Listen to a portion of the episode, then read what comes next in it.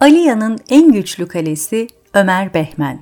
Ayhan Demir Dostluğun bizim dışımızda geliştiğine, bir nasip meselesi olduğuna inananlardanım. Şununla veya bununla dost olmaya niyet edip olamayız.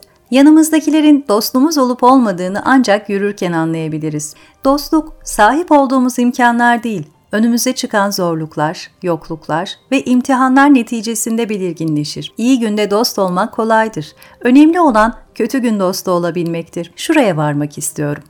Rahmetli Ömer Behmen bütün hayatı boyunca kardeşlik ahlakına ve dostluk hukukuna riayet etmiştir.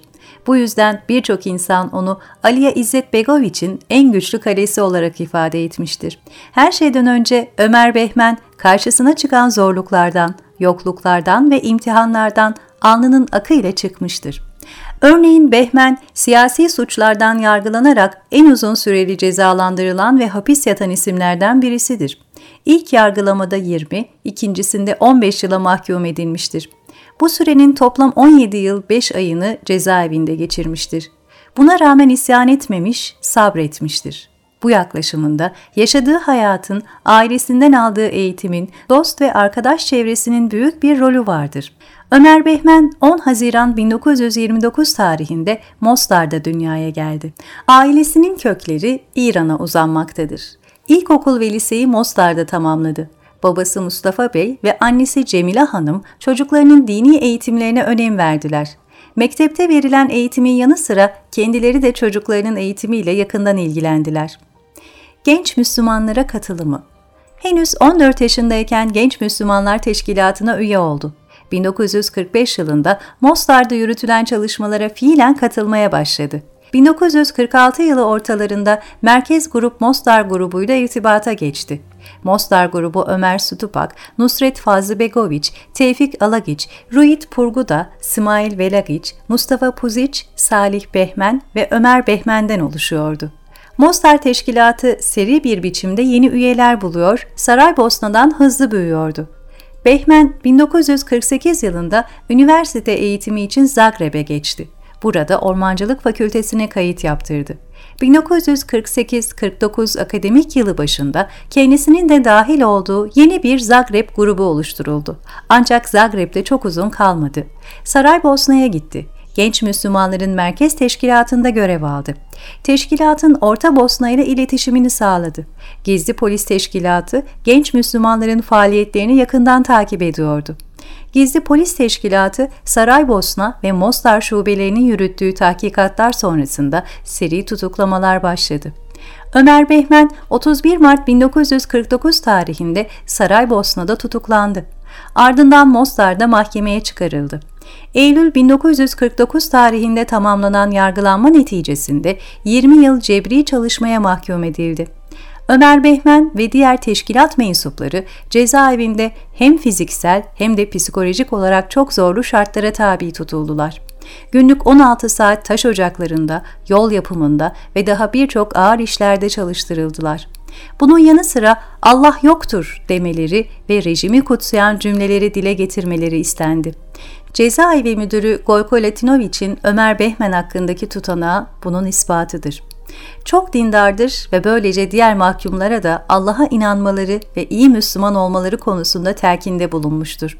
Düşman faaliyetleri dolayısıyla diğer mahkumları olumsuz etkilememek amacıyla tecrite alınmıştır. Onun üzerinde düşman eğilimi olan ağabeyinin de çok etkisi vardır. Cezaevi sonrası Ömer Behmen 20 yıllık cezanın 11 yıl 3 ayını cezaevinde geçirdi. Haziran 1960'da cezaevinden çıktı. Cezaevinden çıkanlar eğitimlerini tamamlamak üzere üniversiteye gittiler. Bazıları da işe girdiler ya da evlendiler. Ancak genç Müslümanlar üyelerinin temelleri sağlam olduğundan irtibatları hiç kopmadı. Ömer Behmen cezasını tamamladığında yaşı ileri olduğundan Kasım 1960'da silah altına alındı. Mayıs 1962'de askerliğini tamamladı. Eylül 1962'de Saraybosna'da İnşaat Fakültesine kayıt yaptırdı. 20 Nisan 1967'de mezun oldu. Mayıs 1967'de tıp doktoru olan Saliha Hanım'la evlendi. İki sene sonra ilk çocukları Mustafa ve 1972 yılında da kızları Meliha dünyaya geldi. Ailesinin geçimini sağlamak için Mart 1983'e kadar çeşitli inşaat işlerinde çalıştı. Yugoslavya'daki demir yollarının yapımındaki projelerin hazırlanması ve denetlenmesinde görev aldı. Kasım 1974'ten Mayıs 1977'ye kadar Libya'da inşaat mühendisi olarak çalıştı. Bu dönemde Saraybosna İslami Birliği'ne üye olarak zarar görmüş cami, mescit ve mekteplerin yenilenmesi ve inşa edilmesini amaçlayan yaklaşık 50 projeye yardım temin etti. 1966 yılı ortalarında Munir Gavran Kapetonoviç, Mehmet Arapiç, Ruşit Purgut ve abi Salih Behmen'le birlikte hem sosyal hem de ideolojik çalışmalarda bulundu. Teşkilat bünyesindeki medrese mezunlarının ve öğrencilerin Begova ve Tisareva camileri ve Tabaçki Mescidinde gençler için ders vermelerini sağladı. Aynı zamanda İslam Birliği tarafından yayınlanan Preporot, Yeniden Doğuş ve onun bir başka versiyonu olan takvim dergilerini yayıma hazırlayan editör ekibi arasında yer aldı. Bu dergilerde yazdıklarını gençler arasında dağıttılar. İkinci tutuklama bu dönemde İmam Homeyni, Sünni ve Şiiler arasında bağ oluşturma adı altında bir çalışma grubu oluşturdu. Genç Müslümanlar, Ömer Behmen'in de aralarında bulunduğu 5 kişilik bir ekiple bu toplantıya katılmak üzere Aralık 1972'de Tahran'a gittiler. Buradan Birleşik Arap Emirlikleri'ne geçip Aliye İzzet Begoviç'in diğer İslam ve Arap ülkelerinden temsilcileri bir araya getireceği bir toplantı düzenlemeyi planlıyordu. Ancak Mısır'dan gelecek olanlar tutuklanınca Tahran'dan Bosna'ya geri döndüler. Ömer Behmen 21 Mart 1983 tarihinde Saraybosna'da bir kez daha tutuklandı. Gizli polis teşkilatı tahkikatı sonucunda Müslüman aydınlar meşhur Saraybosna davası başlatıldı. Burada komünist rejim aleyhtarı propaganda yapmak suçlamasıyla yargılandı. Aliya İzzet Bekoviç hatıralarında Ömer Behmen'in yargılama esnasındaki durumuna dair şunu söyler. Genç bir adamken 11 yılını hapishanede geçirmiş olan Ömer Behmen psikolojik bakımdan çok kötü durumdaydı. Hasta değildi ama açıkça apati halinde tükenmiş ve solgundu. Aniden Ömer bilincini yitirdi ve yere düştü. Her ne kadar doktor olan karısını yardıma çağırmasalar, hatta daha da kötüsü kimsenin ona yaklaşmamasını emrettilerse de Saliha kendi iradesiyle öne çıktı. Gözleri kapalı, başa geri düşmüş olan Ömer kustu. Yüzü ve dudakları morarmıştı. Bilinci yerine geldikten sonra yargıç bir sedye istedi. Ömer reddetti ve gardiyanlar onu alıp götürdüler. Ömer Behmen'in bu durumunda hapishane şartlarının rolü büyüktü. Behmen o günlere dair şunları anlatır. Islak duvarlar. Sular duvarlardan iniyordu. Karanlık ağır bir hava. Ayaklarımın altında dizlerime kadar soğuk su. İlk girdiğimde bu bodrumdaki hücrede sanırım 5 veya 6 gün kaldım. Daha doğrusu ben öyle tahmin ediyorum. Bir şey yedim mi açıkçası bilmiyorum. Sanki her şey sisler içindeydi ve yarı baygındım.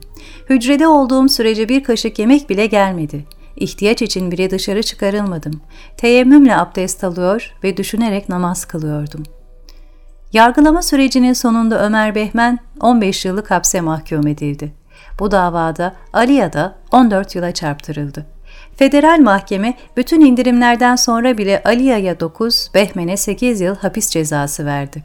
Ancak komünizmin çökmesinin coşkusuyla diğer siyasi tutuklularla birlikte Kasım 1988'de serbest bırakıldı. Özgür Bosna'daki rolü Cezaevinden çıktıktan iki yıl sonrasına denk gelen 1990 yılında Müslümanların dini organizasyonu olan İslam Birliği Yönetim Kurulu seçimlerine iştirak etti. Seçim neticesinde İslam Birliği Saraybosna Bölgesi Başkanlığı görevini üstlendi. Bununla birlikte Gazi Hüsrev Bey Vakfı Mütevelli görevini de üstlenmiş oldu. 1988 yılında Yugoslavya Krallığı Müslüman Partisi adında bir parti kuruldu. Ancak birkaç yıl sonra Dini ve Milli isimli parti kurulması yasaklanınca Demokratik Eylem Hareketi SDA isimli yeni bir parti kuruldu. Ömer Behmen, Aliya İzzet Begoviç önderliğinde kurulan bu partinin kurucusu, çalışanı ve dostlarından oldu. Partinin birinci üyesi Aliya, ikincisi Ömer Behmen'di. Mart 1990'daki parti kuruluş toplantısında yönetim kurulu üyeliğine seçildi. Kasım 1991'de yapılan birinci kongrede ise genel başkan yardımcısı ve genel merkez müdürü oldu. Yapılan ilk seçimden sonra SDA'nın iktidara gelmesiyle kabinede görev aldı. Çevre Bakanlığı'nı arzu etmesine rağmen Silah Bakanı oldu. Ömer Behmen'in Bosna Hersek'teki birçok kurum, kuruluş ve direniş teşkilatında emeği bulunmaktadır. 1990 yılında Hayat isimli ilk Müslüman radyo ve televizyonun kuruluşunda yer almıştır. Bundan iki yıl sonra kurulan Bosna Hersek Cumhuriyeti Kızılay Teşkilatı'nın kurucu başkanıdır. Müslüman Silahlı Kuvvetlerinin kuruluşu, Yeşil Bereliler grubunun toplanması ve Yurtsever Birlik grubunun koordinasyonunu sağlamıştır. Mayıs 1993 tarihinde İran'ın başkenti Tahran'a giderek Bosna Hersek Cumhuriyeti Büyükelçi Vekili sıfatıyla ülkesinin ilk büyükelçisi olarak görev yaptı. Görev süresi bitince ülkesine dönerek 1997-2001 yılları arasında Dışişleri Bakanlığı'nda çalıştı. Müfettiş danışmanı olarak emekli oldu. 1997-2000 yılları arasında Bosna Hersek Parlamentosu üyesi oldu. 2005 yılında yapılan 4. SDA Kongresi'nde partinin MYK üyeliğine seçildi. Özgür Bosna'nın kuruluşunda çok önemli bir role sahip olan Genç Müslümanlar Teşkilatı ancak 1991 yılında resmi olarak tescillendi. İlk iki dönemde başkanlık görevini İsmet Serdareviç üstlendi. 1999 yılında görevi Ömer Behmen'e devretti. Genç üyelerden birinin devam etmesini arzu etse de üyelerin talebi doğrultusunda 2002 yılında tekrar başkan seçildi. Vefat edinceye kadar bu görevi devam ettirdi. Behmen'le son görüşme. Bu güzel insan Ömer Behmen, 9 Ocak 2007 günü akşam saatlerinde Sırp asıllı bir kişinin aracıyla geri manevra yaparken çarpması neticesinde ağır yaralandı. Ağır bir ameliyatın ardından uzun süre yoğun bakımda kaldı. Kaza neticesinde bir gözünü kaybeden Ömer Behmen, hayatının geri kalanını tekerlekli sandalyede tamamladı. 23 Nisan 2009 tarihinde Saraybosna'daki evinde vefat etti. Vasiyeti doğrultusunda memleketi Mostar'da defnedildi. Kazadan birkaç gün öncesine kadar Kurban Bayramı vesilesiyle gittiğimiz Saraybosna'da kendisiyle birlikteydik. Son görüşmemizde birlikte Saraybosna yakınlarındaki Osenik'e gittik. Burada yaptıkları bir camiyi ziyaret ettik. Camiyi dolaştırırken çocukların hafta sonlarında Kur'an-ı Kerim öğrenmek ve diğer İslami bilgileri almak için buraya geldiklerini söyledi.